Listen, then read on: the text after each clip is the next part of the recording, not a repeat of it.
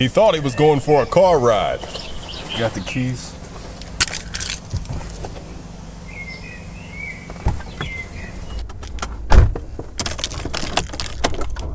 Press it start.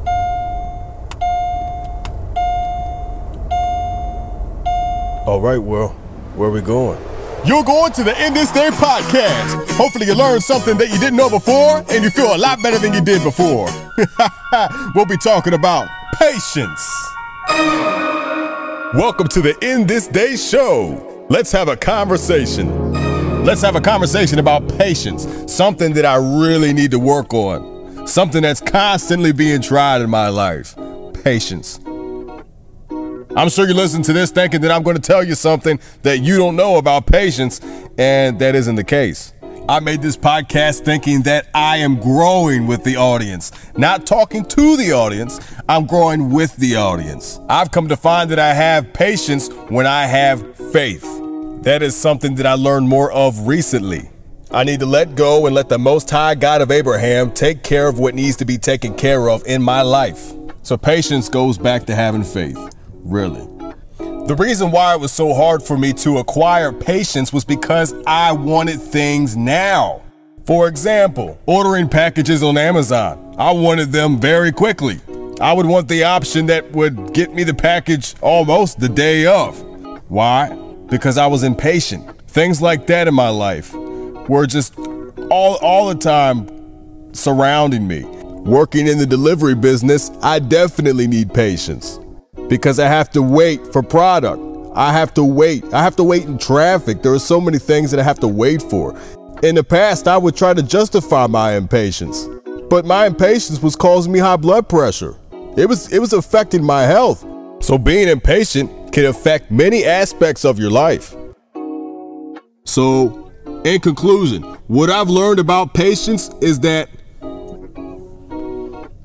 I don't I don't know the answers. And it I feel relieved. I feel relieved admitting that I don't know the answers, that I don't understand. The only thing that I need to do is have faith in the God of Abraham. Now, when I think of patience, I feel that it's a lesson that is inevitable. In life, we're going to have to deal with patience or needing patience at some point. And I've come to realize that a lot of times when I don't have patience, I have poor judgment. I'm being placed in positions by my own self because I'm being impatient. I'm not allowing things to happen. I'm making them happen. I'm forcibly making things happen. Now, what I need to work on is knowing the difference between a time to take initiative and a time to wait. That is something that I need to work on very soon. Um, well, now that I know that I need to work on it, now I have something to look for, you know.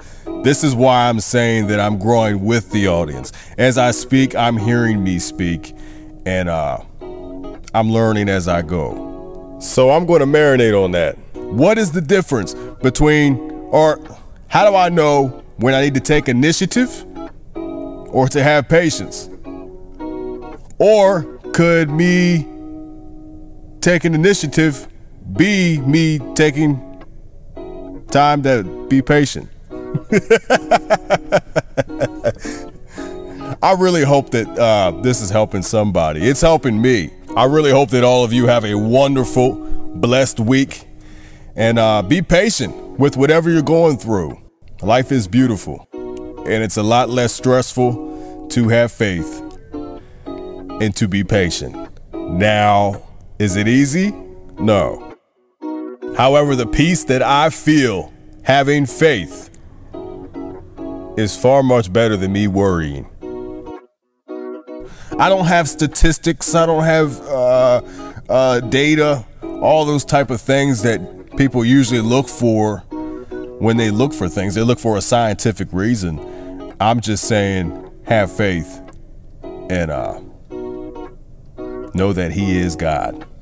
Be still. And in the process, I'm building patience. I'm receiving patience. Thank you, Jesus, Yeshua HaMashiach. Have a wonderful week, family. Shalom. Again, thank you for listening to In This Day podcast. Hopefully, you pulled something from it and have a wonderful week.